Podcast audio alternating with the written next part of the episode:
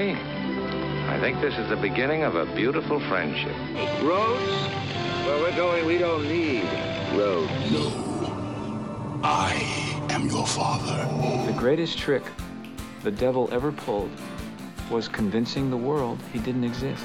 You're listening to After the Ending, the only film podcast where we tell you what happens after the ending of your favorite films.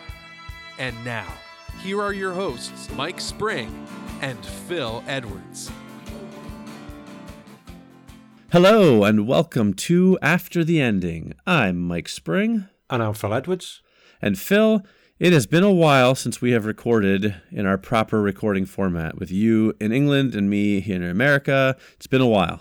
Yeah, it has been uh, a few days, weeks, months. Yeah, yeah, it's been a few months. We um, I know we've aired some episodes since we came back from our hi- hiatus, but those were mostly recorded before we took a break. So this is really, it's been a, a good couple of months since you and I have uh, sat on either ends of the computers and done a proper after the ending episode. So it feels good to be back in the uh, the driver's seat here. It does. It feels good to be back, and it's been nice actually while setting up, not to have to curse at Skype updating once again. But, uh, I don't know.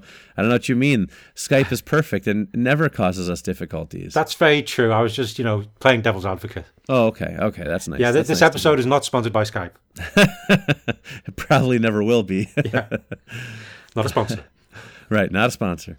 All right. Uh, well, let's jump into things then. We kept people waiting for a while, so let's get get right into things. Phil, tell people what we have in store for them in this week's episode. Yeah, we're going to be going after the ending of Starman and Mrs. Doubtfire, and we'll also be talking about our top five favorite performances by Michael Keaton. Yeah, this is a good this is a good one. This is a Starman's a film I've been wanting to do for a long time, actually. Oh, it's such a good film. I do like it. It really is. It's uh it's uh I love this movie. So um we'll, we'll talk more about that, but let's go ahead and have you give the synopsis. Tell people what happened in Starman. Okay, well, uh, it's Starman, 1984 film directed by John Carpenter, who's done a few other films, which you know are pretty good. Yeah, I think I've seen one or two of them. Yeah, but if uh, we follow uh, an alien who's played by Jeff Bridges, uh, and the alien's heading to Earth after seeing, after coming across the gold record that was on the Voyager 2 probe.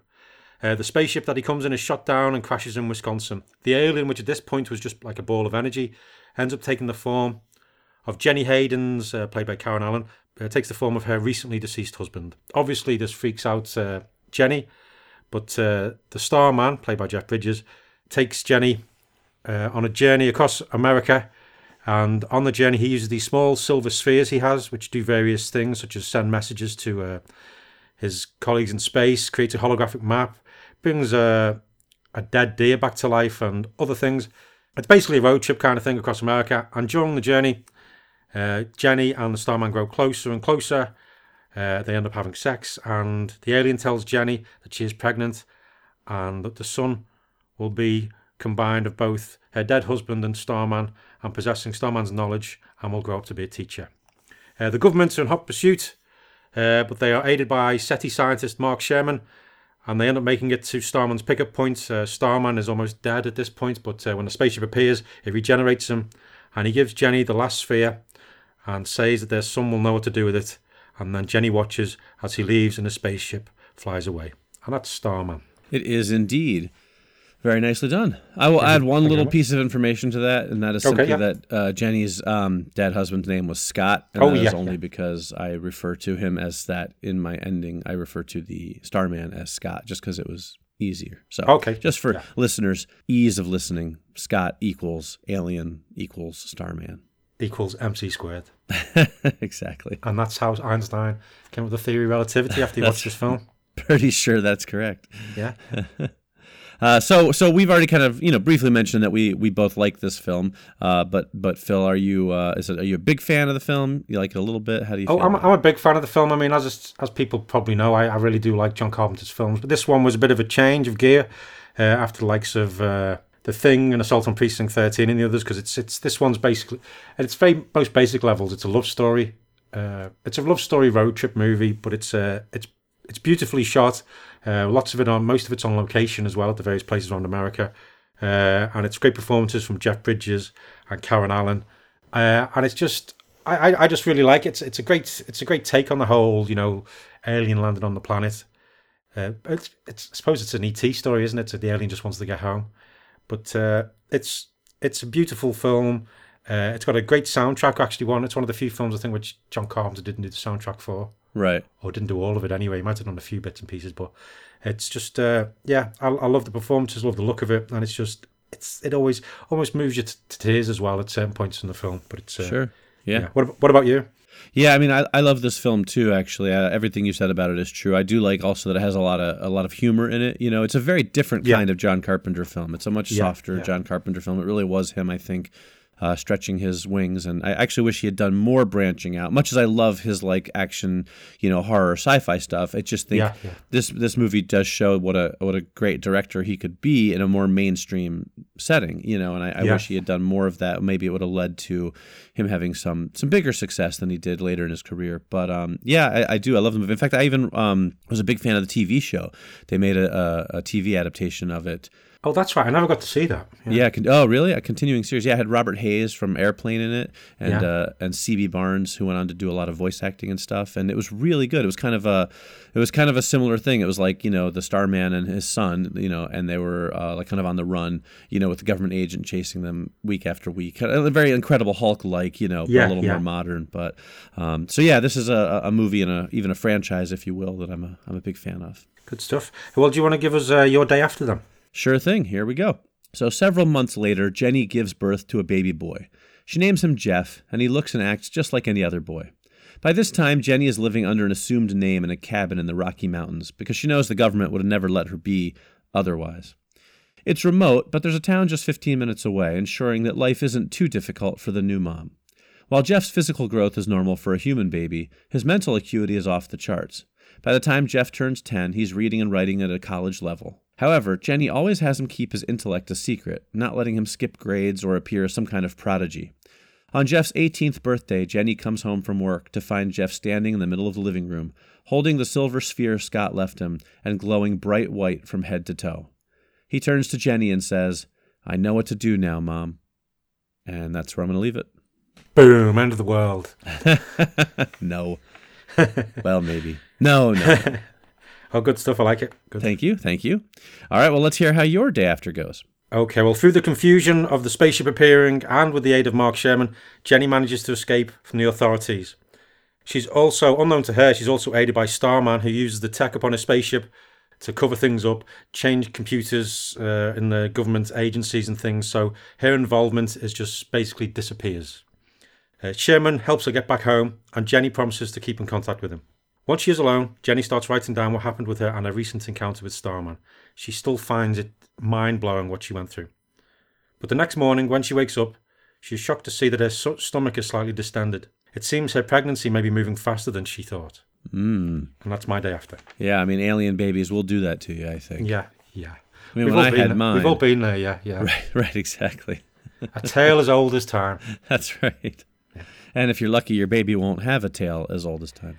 but um bum. Thank you. Thank you. I'll be here all week. Try the fish.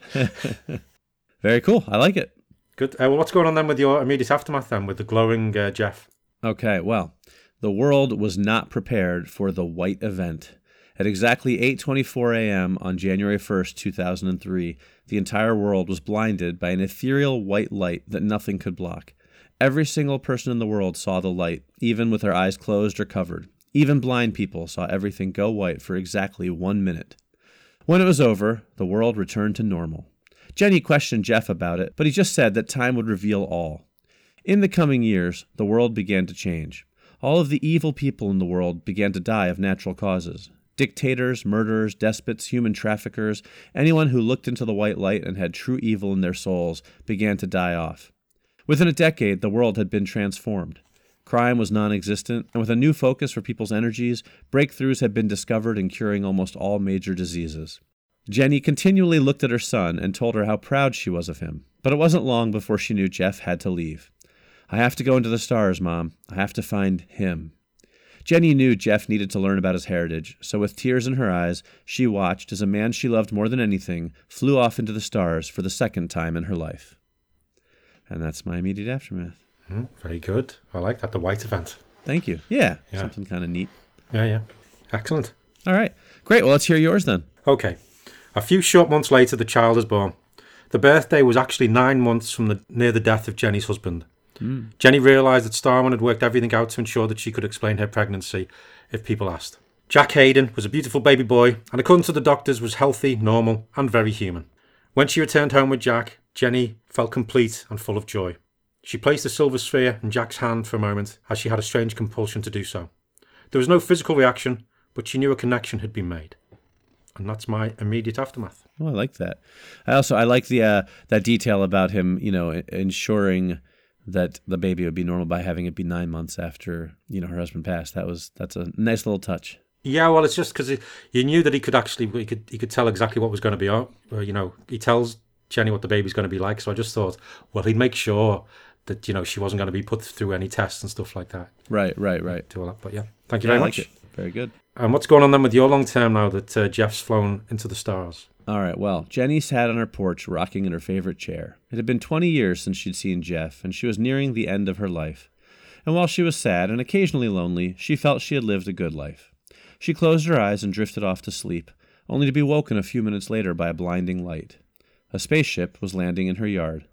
Jenny couldn't believe it, but when the entry ramp came down, she was overjoyed to see Jeff. Behind him, even more surprising, was Scott. Jenny ran to them as fast as she could, tears streaming from her eyes. She embraced Jeff in a hug, then reached out to wrap her arms around Scott. Before she knew what was happening, she was enveloped by a warm glow.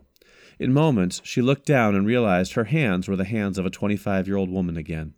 She realized that she felt better than she had in years and was astounded to discover that her whole body had been de aged to that of a young woman.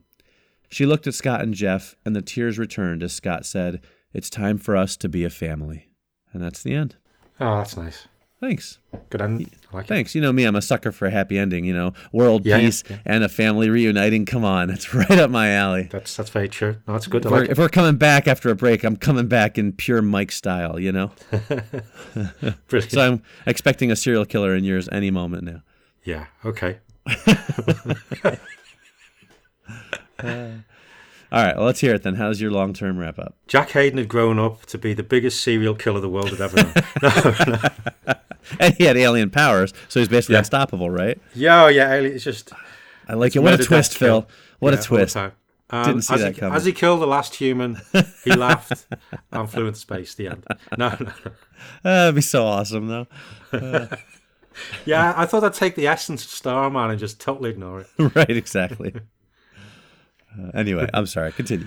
Okay, my yeah, long term. On his 18th birthday, Jack Hayden returned home. His mum had made him a lovely birthday cake, and her friend Mark had travelled over to wish him happy birthday. Jack was well liked and excelled in both his academic and physical pursuits. From an early age, he was aware of his parentage. Both his mother and the Silver Sphere had informed him of that. During the birthday meal, they laughed at the many happy memories they'd had over the years. In particular, one time when a priest had approached Jenny when Jack was two years old to say that Jack was the Antichrist. that always made them laugh. Yeah. So what are you going to do now? asked Mark. Your mother says you're not going to university just yet. Jack explained that he was planning on travelling around the world to connect with everyone. So he did. Five years he travelled and visited many countries, cities, and communities. Wherever he went, Jack spoke of peace and understanding and how to live in harmony with nature. And people listened. The message spread, and things slowly changed for the better. When Jack returned home on one of his from one of his jaunts, Jenny sat down with him and listened to tales of his journey. How much is left? asked Jenny. Jack took a box from his pocket and passed it to Jenny. Opening it, she saw the sphere within. It was now just a fifth of its size. Should be enough to help spread my message for a few more years, and enough to calm things so people will unite and head towards the stars. And that's my long term. I like it. I like it. very Very much. nice. Look at us. We're just a couple of hippies out here, aren't we? Just spreading peace. I and know, yeah. It's, I mean, it's similar to yours, but it's uh, yeah, but just a little bit different. But yeah, bring peace to the world. no, no, very, very different. I like it. And he was a teacher, like, like he was prophesied in the actual movie. I went a slightly different way, but you know, at the end of it, we're both about spreading the peace and the love, man. Yeah. Although maybe, you know, what he was trying to teach them was, you know, to become docile while the aliens invade. And, but, but no, no, he was doing that to, yeah, for the betterment of mankind. All right, I like it. All right, well, Phil, do you have any Starman trivia for us? I certainly do. Uh, it was the only John Carpenter film to have an Academy Award nomination. And the uh, it was for Jeff Bridges as Best Actor, but he lost out to F. Murray Abrams in Amadeus. Okay. Uh, John Carpenter wanted to use America as its, as the very own backlot, so he shot on location from Los Angeles, uh, then through the country all the way to Washington D.C. That's why it always looks so lovely. Cool. Uh, Kevin Bacon and Tom Cruise were both considered to play Starman at one point. And during its development, uh, the film had six directors, and in order, it went it went from the hands of Mark Rydell to Adrian Lyne to John Badham to Tony Scott to Peter Hyams and eventually John Carpenter, Wow. who finally finally delivered the film. Yeah, yeah. That would have been very different with a lot of those other directors, I think. too. Yeah, yeah, yeah. I mean, all I mean, all would probably be worth a watch, but yeah, very different. Yeah, for sure. But that's uh, Starman. Very good. All right, well, then let's move on to our next film, and it is Mrs. Doubtfire. Yeah, do you want to give us a rundown, Davey, of what's uh, what it's all about? sure thing. All right, so 1993, starring Robin Williams and Sally Field, directed by Chris Columbus. Daniel Hillard, played by Robin Williams, is a freelance voice actor going through a divorce from his wife Miranda, played by Sally Field, who gets full custody of the kids because he's unreliable. Daniel works to rebuild his life, but missing his kids, uh, he finds out that Miranda is looking for a housekeeper, so he dresses up as an older British lady named Mrs. Doubtfire with the help of prosthetic makeup by his brother Frank. He gets hired and works as the housekeeper, and he helps the kids and Miranda grow closer. When the kids discover his secret, they're excited to spend time with their dad, so they keep his secret. Daniel books a job hosting a children's show of his own creation, but due to a scheduling conflict, he ends up trying to be himself and Mrs. Doubtfire at the same time between two events, which ends disastrously with Miranda discovering his identity.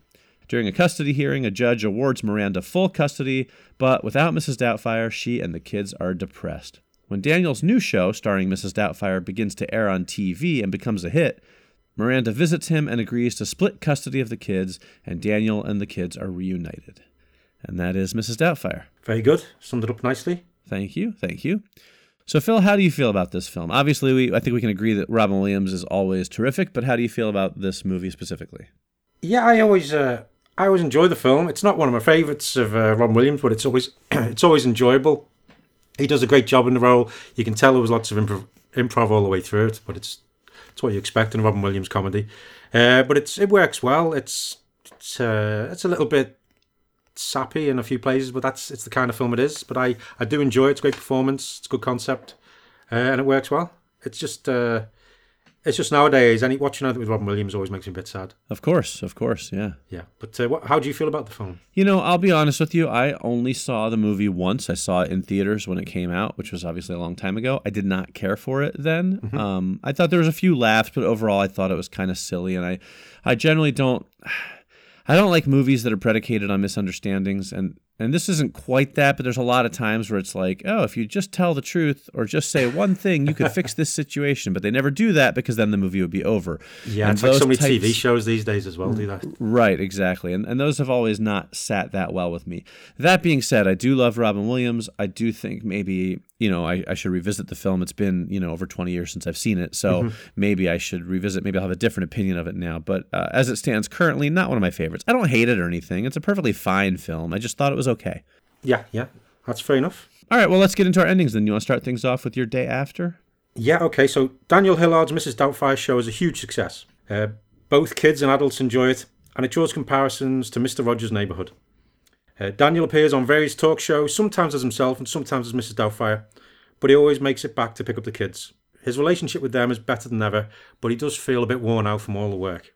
At the most recent recording, everything was going well until Daniel heard someone shouting from the back of the set. Not sure what was going on, he turned and was dumbfounded to see Mrs. Doubtfire walking towards him. Daniel quickly looked down to check he was still in costume. He was. The other Mrs. Doubtfire came storming up to him and shouted, I'm the real Doubtfire!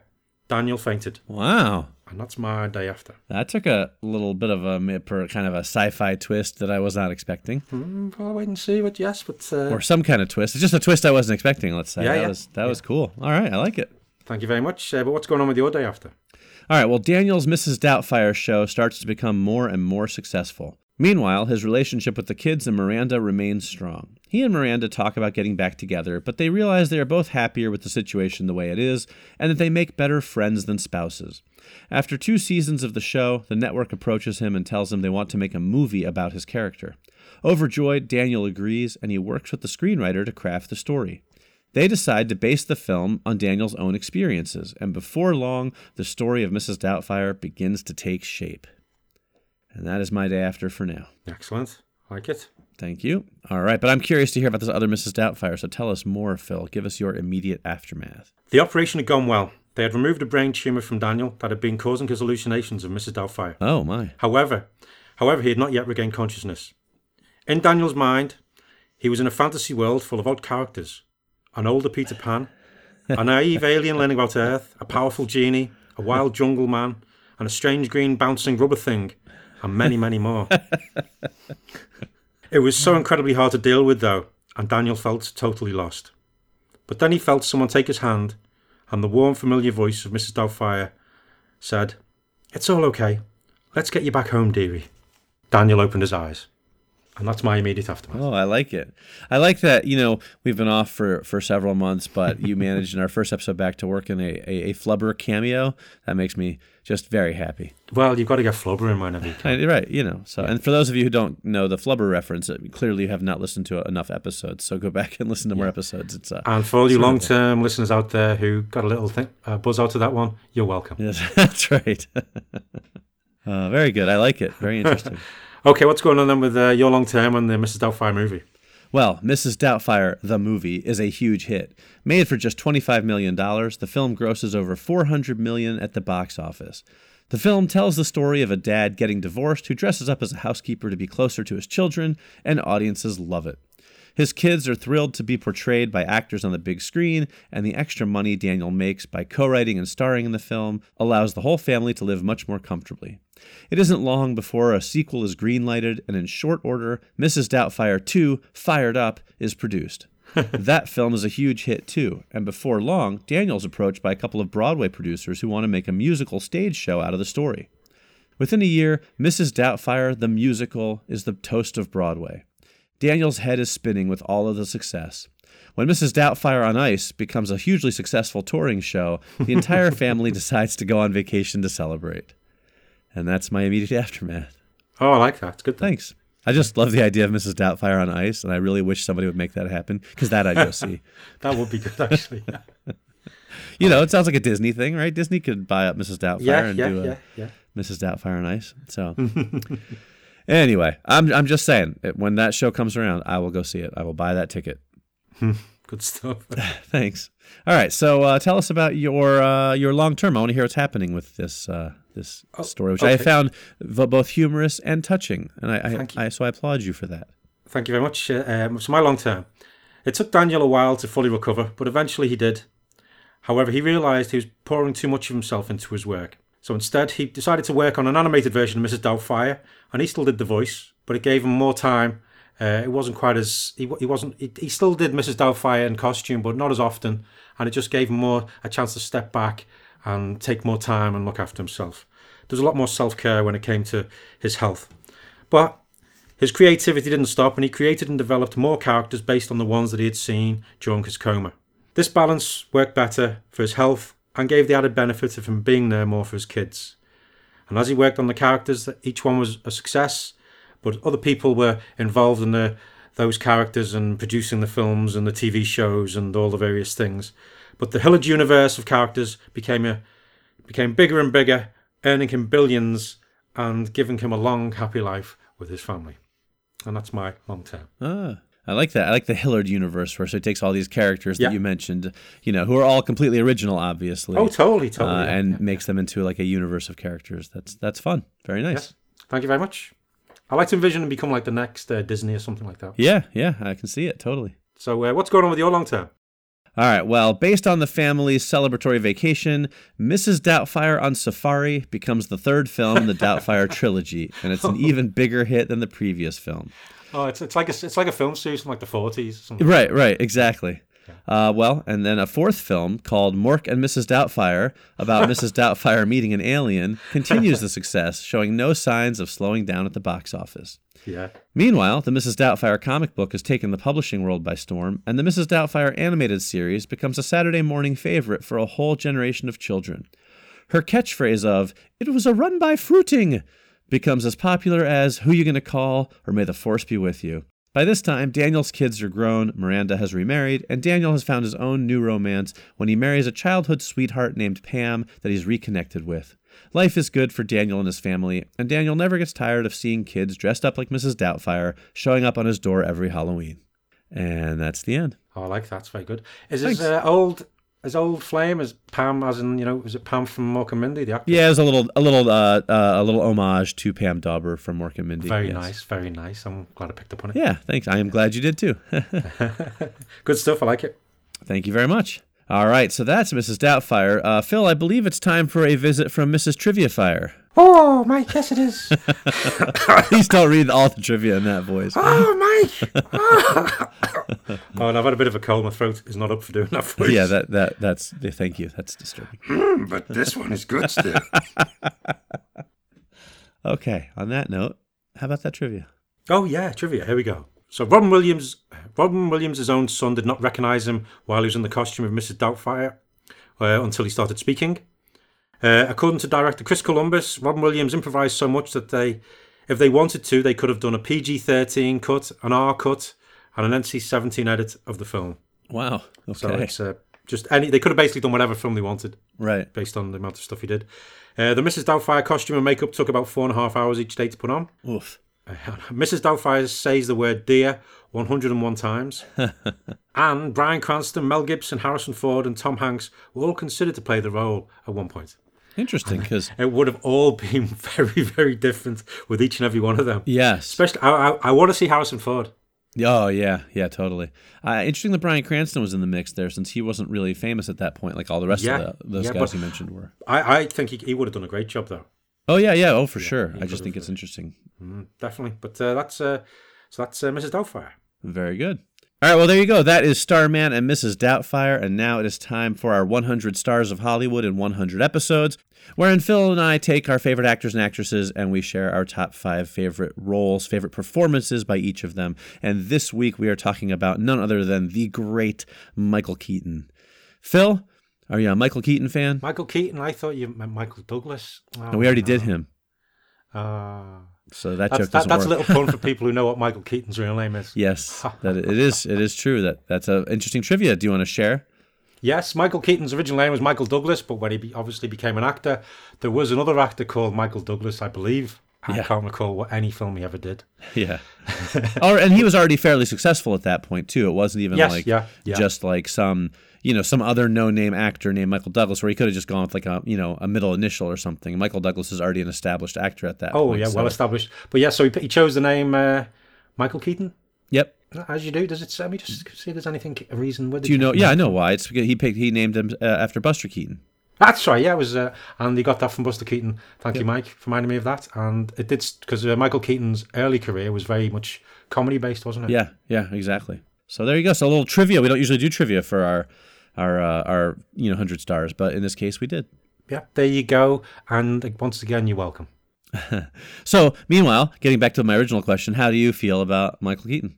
Who? yeah, it's uh, no. I, I really like him. I've always liked him from uh, from the early days. From well, pretty much anything he's in. I mean, it's been, he's been in a few clunkers of a film, but uh, I I've always really enjoyed his performance in it because he brings he brings an intensity. There's always like a it's like you never quite know what he's going to do. Right, right. Even even when a the film he's playing is like quite buttoned up or like a, kind of a normal character, as, it- as it were. There's always this kind of uh, there's this there's like an energy I always like with him, even like with this more laid back kind of thing. But it's just this and a, a, wild intensity, but not one of those. You know, some some actors have that intensity where you're going, oh, it's a bit o- it's a bit too much, and you just can't be bothered with it. Right. But this one is always it's like a it's like a joyful kind of intensity. I think Yeah. probably the best way of doing it. But I I, I really like it. But, Good. uh, yeah, yeah. yeah. What about you? Uh, yeah, I mean, I'm a huge fan actually, and I think um, you know I've always liked him. I liked him early in the beginning in the '80s and in the '90s when he was in his kind of career heyday, uh, Yeah. and then he sort of you know faded into the background for a, a decade or so. But I think that the work he's been doing over the past six, seven, eight years uh, has been some of the finest acting. Uh, I mean, that that's around. I, I think it's he's just entered a second phase of his career where he is absolutely phenomenal. And actually, I think you'll probably see that Uh, reflected on my list. And what's interesting is if I flipped just my number two and my number three, and they're only separated by year, but if I flipped them, my list would actually go from five to one in chronological order.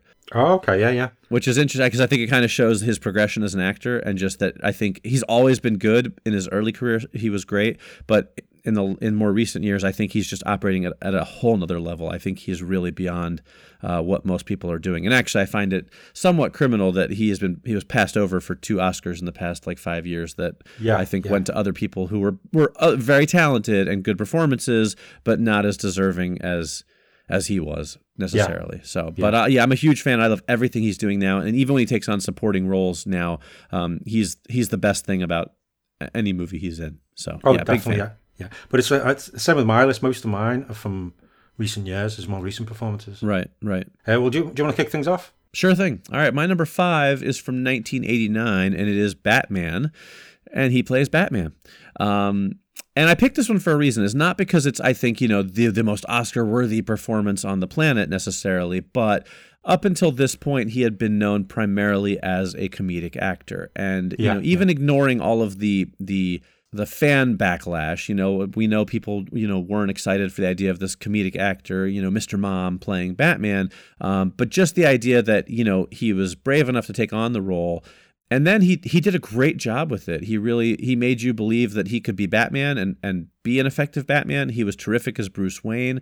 Um, I don't think he ever got quite enough credit for pulling off a role that you know at the time the only screen version of Batman people were familiar with was either the '60s Adam West, which was Yeah, super yeah. cheesy, Yeah. or the Super Friends cartoons, which were you know not uncheesy. So for him to come into this Tim Burton directed dark role and play it seriously, but bring that kind of Michael Keaton esque you know nist to it um, Yeah, I think it's a great performance, and I think he really he really nailed it. I think it's a um, it was a real turnaround for him. So it's uh, it's a great performance, but I think also an important one for him. no, that's a good. And uh, luckily, we uh, we we all society as a whole has grown since then. And so whenever there's like a new Batman announced or a new Joker, you know, everybody's just totally accepting and going, Right. "Oh well, yeah, Yes. that's that's good. That could work. I, you know, I can't see it myself, but it's probably going to work." Nobody ever gets upset about anybody cast as a superhero, Oh, no, which it's is nice to see. Yeah, Yeah. nice to see. oh, yeah.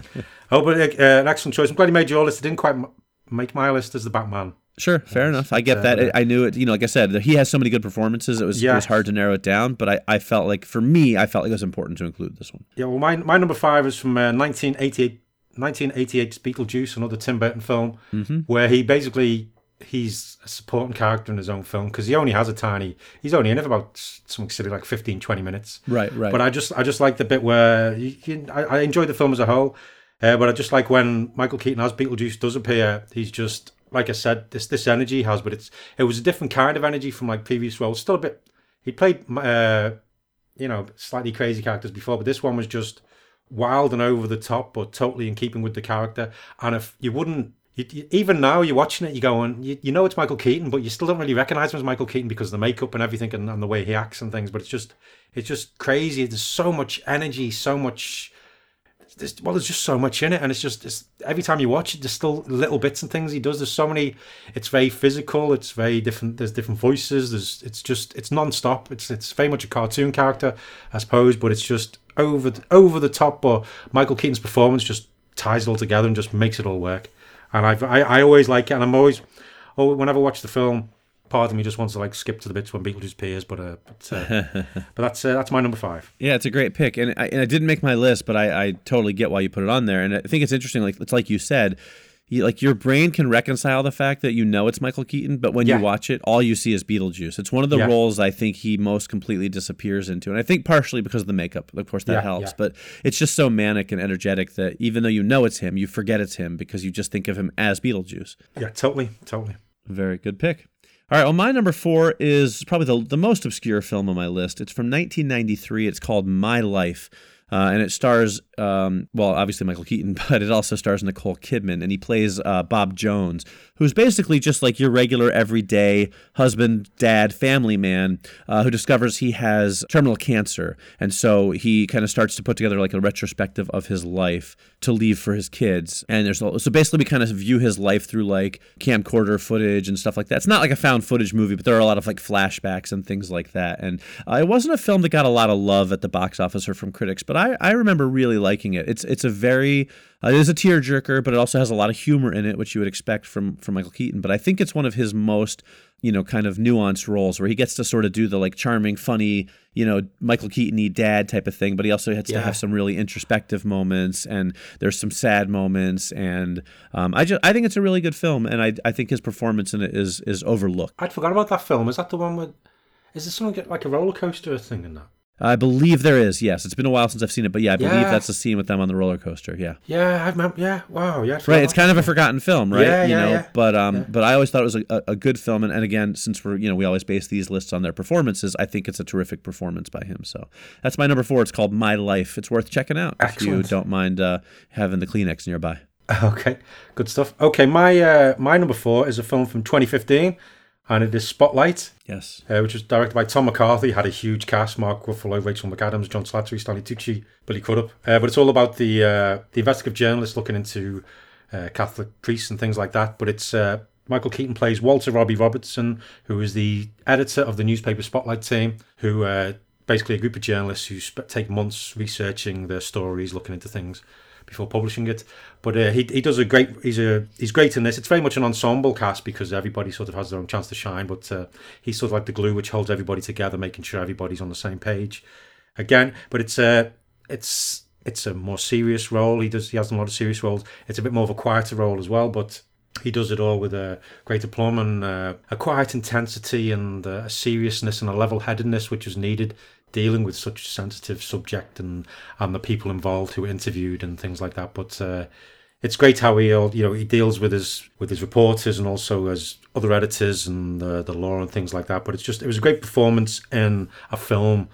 Jam packed of great performances, but his is uh, his again once again Michael Keaton. He draws your attention in every scene he's in, and that's my number four. Very good choice. I like it. I like it so much. In fact, it's my number three. Oh, excellent. Okay. Yeah, Spotlight is my number three uh, Yeah. for all the reasons that you just said. Uh, this was one of the films he was, I believe, robbed for for an Oscar for. My, I think he got nominated and didn't win for this one. Yeah. But Spotlight at least won for Best Picture that year, which I thought was well deserved. It's an excellent film. But like you said, I think what makes his performance stand out for me is that he is much more kind of quiet and subdued. He's the voice of reason, which is Yeah, not yeah. necessarily a role he usually takes on. I'm a sucker for journalism movies, as we all know. I've mentioned several times on the show before, so I really do like this film a lot. But he just brings a nice gravitas to the role, but also that sort of quiet leader. You know, there's there's there's never a doubt that he is sort of the I don't know if it's father figure to this group of reporters, but definitely the kind of the glue that binds them all together. Yeah. Yeah. I think it's a terrific performance and, and a very good movie. Not a, a- as well seen, even though it was the Oscar winner. So if you haven't seen it, I do recommend you check it out. It's very, very Yeah, good.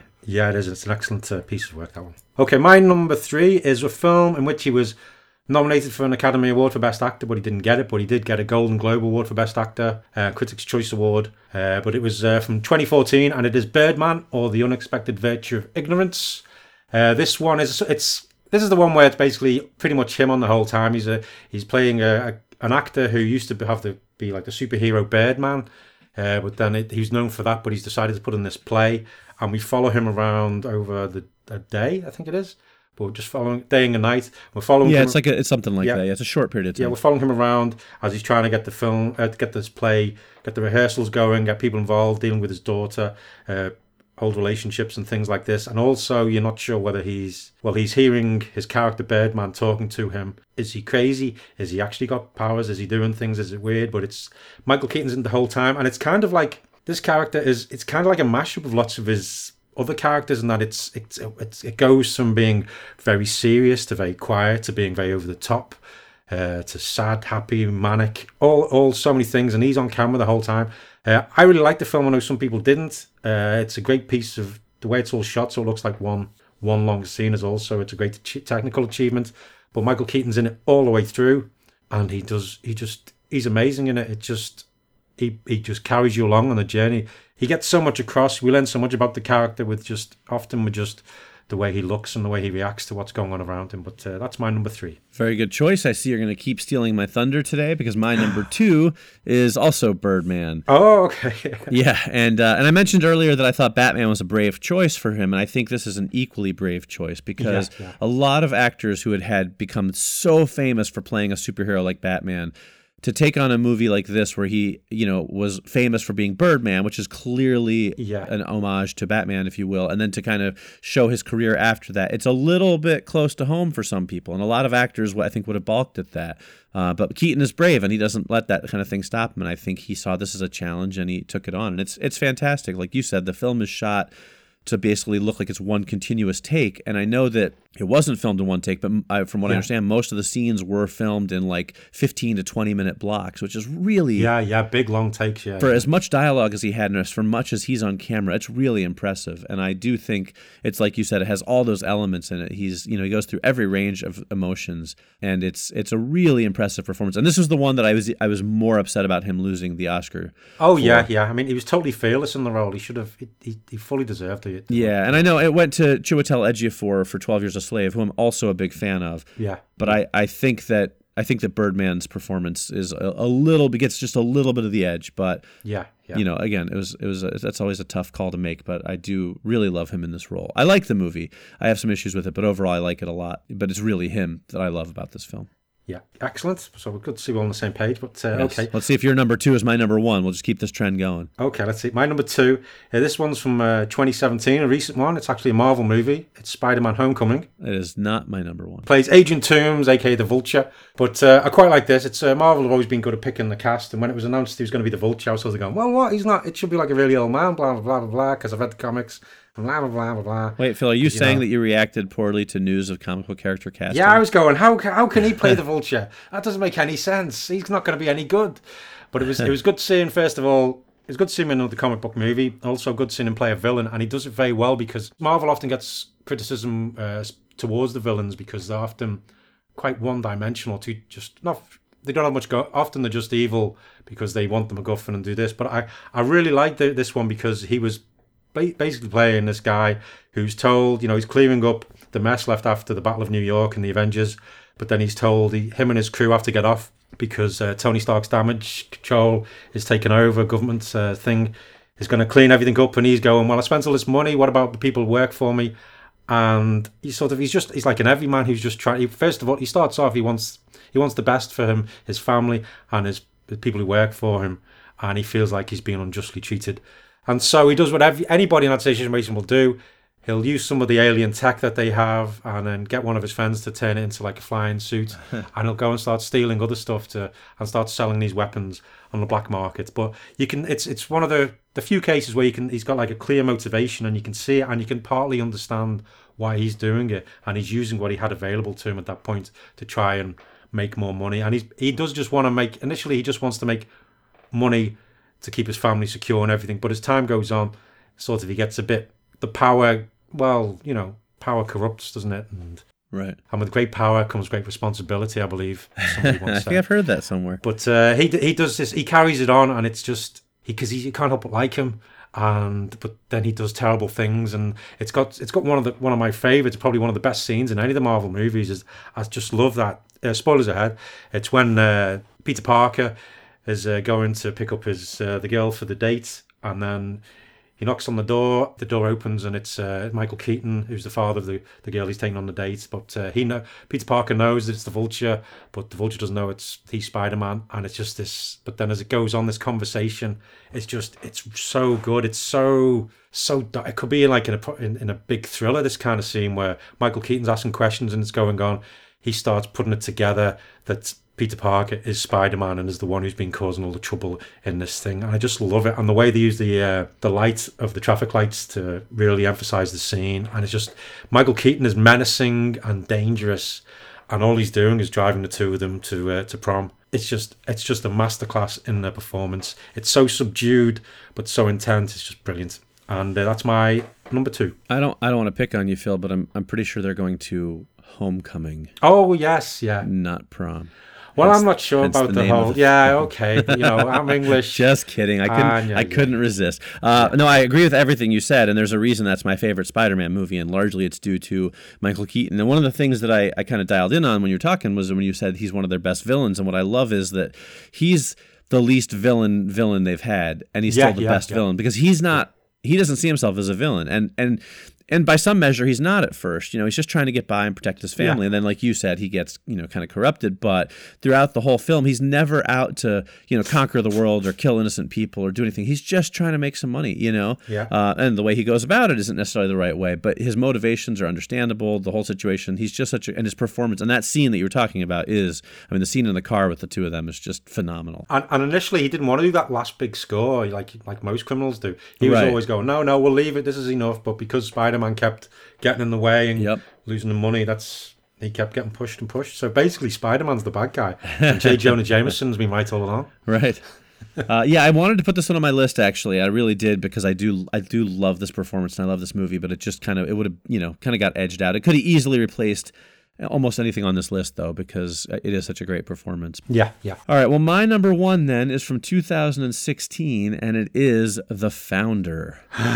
I want to stop you there because it's also my number Is one. Is it your number one? Okay, Yeah, I wasn't yeah, sure yeah. if you'd seen Wow, the film or cool, not. yeah, yeah. Excellent. Uh, well, then I think then you clearly know why I picked it. But it, for those of you who are not familiar with this movie, because it did not get a lot of play, uh, it is uh, he plays Ray Kroc, the founder of McDonald's, and it is the story of how he got this chain and and and maybe didn't get it in a way that he didn't create McDonald's. He didn't start Screwed it. him He just- over, I think's he- right. He, he franchised it. He created the franchise, and it's the story of this this guy who is basically a, a failure in life who l- lucks into this thing and basically starts to kind of swindle people so because it becomes more and more successful and his performance is just a tour de force. It is just amazing. He he it's it's a really great film, but every single second he is on screen, you cannot take your eyes off of him. It's one of the most yeah. magnetic performances I've ever seen in my life. And he's just uh, he's a fast talker and he, but he has real moments as well and he's you know he's he's unscrupulous at times but he's also an idea man and he's frustrated and there's just so many emotions going on but it's just a whirlwind of energy this performance and I I love this movie and I love this performance and I'm I'm I'm sad that it didn't do better and I'm sad that it got ignored uh, when award time came around because I think it's really one of his greatest performances and, and really one of the great performances of the past decade. Yeah, to- oh, totally agree with everything you said. I think one of the reasons why it didn't do that well is because the whole McDonald's thing. People just saw McDonald's and went, "Oh, what, what? Okay." Right. Yeah. And I think, yeah, but it's just, it's, it's just the, the character he plays. You know, it's a real person he played. It was, uh, but it's like, yeah, you, you, you like him, you hate him. Yes. Uh, it's just so, so many different emotions, and I like the way it starts off as well. You know, as you say, he was a failure. He's, but he starts, he, he starts tracking down why there's so many milkshake mixers going to this place, and it's almost a bit like, starts off almost like a little bit of a detective kind of thing going on, and Right, right, all that kind right, of thing. But it's, uh, it's a great film itself. The whole film's really good with a great supporting cast. But yeah, it's just he's just you're following him through, and you're going, well, he's not going to really do that. And you're going, oh no, oh, but then you got you can see why he does it as well, Yep. and then but you're still going, but don't do it Yeah. work it out with them. Right. You know, let them have the royalties, but don't. Oh no no no no. It's only one percent. Uh, but all that stuff going on. But yeah, it's just he's amazing. He's playing a good guy, bad guy, and just but at the end of the day, just a guy, just trying to make the best he can, and Yep. but ends up going a bit too far. Yep. Yep. Yeah. But uh, that's yeah, that's our number one. Oh, very good. I'm glad we had the same pick for that. Uh, obviously, a lot of overlap on that list, but I think it's you know when you've got an actor as good as Michael Keaton, and even though he's had so many great roles, he's just especially like like I said earlier in his later career, he's had so many that are just so so good. I mean, so many you know those like Birdman and Spotlight and The Founder, like they stand out so much because they're just really really some of the best performances I've seen in, in the last decade or so. So you know, Yeah. I think it's uh, understandable why there was some overlap there. Oh, definitely, definitely. But there's a, it was good looking back over the list of films he's been in Oh, for sure. as well. sure. There's quite a there's quite a few I want to go back to and uh, and check out. Yes, yes, indeed. All right, very good. So that wraps up our 100 Stars of Hollywood and 100 episodes, and that is going to start to wrap up our episode. So uh, before we go, though, Phil, let's tell people what they can expect from us next week. Okay, then. So next time will probably be a mini episode, but for our next uh, regular episode, we'll be going after the ending of Lethal Weapon 4. Which is really like a kind of after the ending of the of the Lethal Weapon franchise, if you will. Yeah, as a whole, seeing what they're up to now. Right. Or after, after that. We'll also be doing 1989's Leviathan. It's the one which stars Peter Weller, Ernie Hudson, and it's set underwater with monsters and things. Always love a bit of underwater monster stuff. Yes, and it might hold a special place in my heart. Yes, excellent. I, I want to try and track that down, see if I can get that watched again before Yeah, record. And we'll also be doing our top five favourite performances of Halle Berry. yeah, that should be fun. Yes, so that's uh, that's going to be our next regular episode. All right, sounds good. Well, there you go. So it was good to be back. I uh, hope you guys enjoyed listening, uh, and we'll be back again next week. So until that time, we thank you as always. I'm Mike Spring, And I'm Phil Edwards. and we'll see you next week. After the ending. Yeah, I got to drink that. If you hear me taking, I have my drink in a noisy container, so I'll probably only drink when you're talking. So if you hear me making metally noises, try not to get distracted. It's not the robot overrising. Uprising. Well, I mean, it could it could be that maybe I, maybe this is my trying to send you a signal, and there's actually robots all around me who are like, "Don't tell Phil the truth, or we will decimate you." oh, that'd be crazy, Mike. Imagine if there's robots here as well surrounding me with their lasers pointed at me, but I couldn't say it. I'm not saying Right? it. We'd have to I'm like talk it. in some kind of you know Yeah. some kind of code that they wouldn't understand. Yeah, you know, because it's like those tick boxes. But but imagine if there were there was at least twelve robots uh, all around. Right. Right, and that would be weird. That would be doubly weird if I also had exactly twelve robots be. surrounding and me. Imagine if I was to say, "Send help as soon as you can." Oh my god, please. Oh, they probably help. they probably wouldn't like that. so it's a good thing ow, that, ow, you didn't no, say that. Be fine, it'll be fine. But there's none. There's none around. None around. Luckily, there's no robots Luckily, here. yeah, so no robots at all. we're fine. Was that okay? Is that what you wanted me to say? Yeah. okay. Yeah, we're okay to go. They're saying it's okay to carry on. Genuinely, yeah. That was Jenny and continually, and I became up with genuinely, which is kind of cool, actually. Yeah, yeah. he gets hired, and his work helps the kids. And Mar- okay, he gets hired as the the housekeeper, and his work helps keep the kids and Miranda growing. Yeah. yep, We're back, baby. that's right. But that's uh, that's Mrs. Doubtfire. Very good. Uh, I got to do my long term still. Oh yes, sorry, yeah. I was forgetting that, yeah. Okay, Thanks, but, Phil. uh, Just yeah. hogging the show. You're like, yeah, I did my long term, so we we're don't need done. the long term, Mike. We don't need anything done else. mine. Right. You can't top that, so I guess we're done. uh, hey, I realized something by the way. You know, um, we usually at this time of year do a Halloween episode, Oh and yeah. we for, we forgot. And I realized it the other day when I was in Baltimore, and I was like, ah, we're not gonna be able to have time to fix it all, and change it all now. So Yeah. We'll just stick with it, and we'll skip Halloween this year. Ooh, scary Mrs. Doubtfire. Ooh. There you go. See, we've fulfilled our Halloween duty. we did a John Carpenter film. We just picked the wrong John Carpenter That's film. I didn't think about that. That's awesome. We get the master of horror, and Yeah. then we pick his like one non-horror film. So that's Halloween episode. John Carpenter with Starman. Hey, don't let anybody say we don't bring our A game to this show every single yeah, planning week. ahead. We take everything into account. That's right. We never, never miss on an obvious thing at all. no. God damn it. And we'll also be doing our top. Like literally, like the last line of the show. And it's it's the robots. exactly. Oh, is that when your robot overlord sending you a signal? Somebody's answered it. One of the robots answered it. All is fine here. Do not send help. Click. We're fine here. How are you? yeah right. Exactly.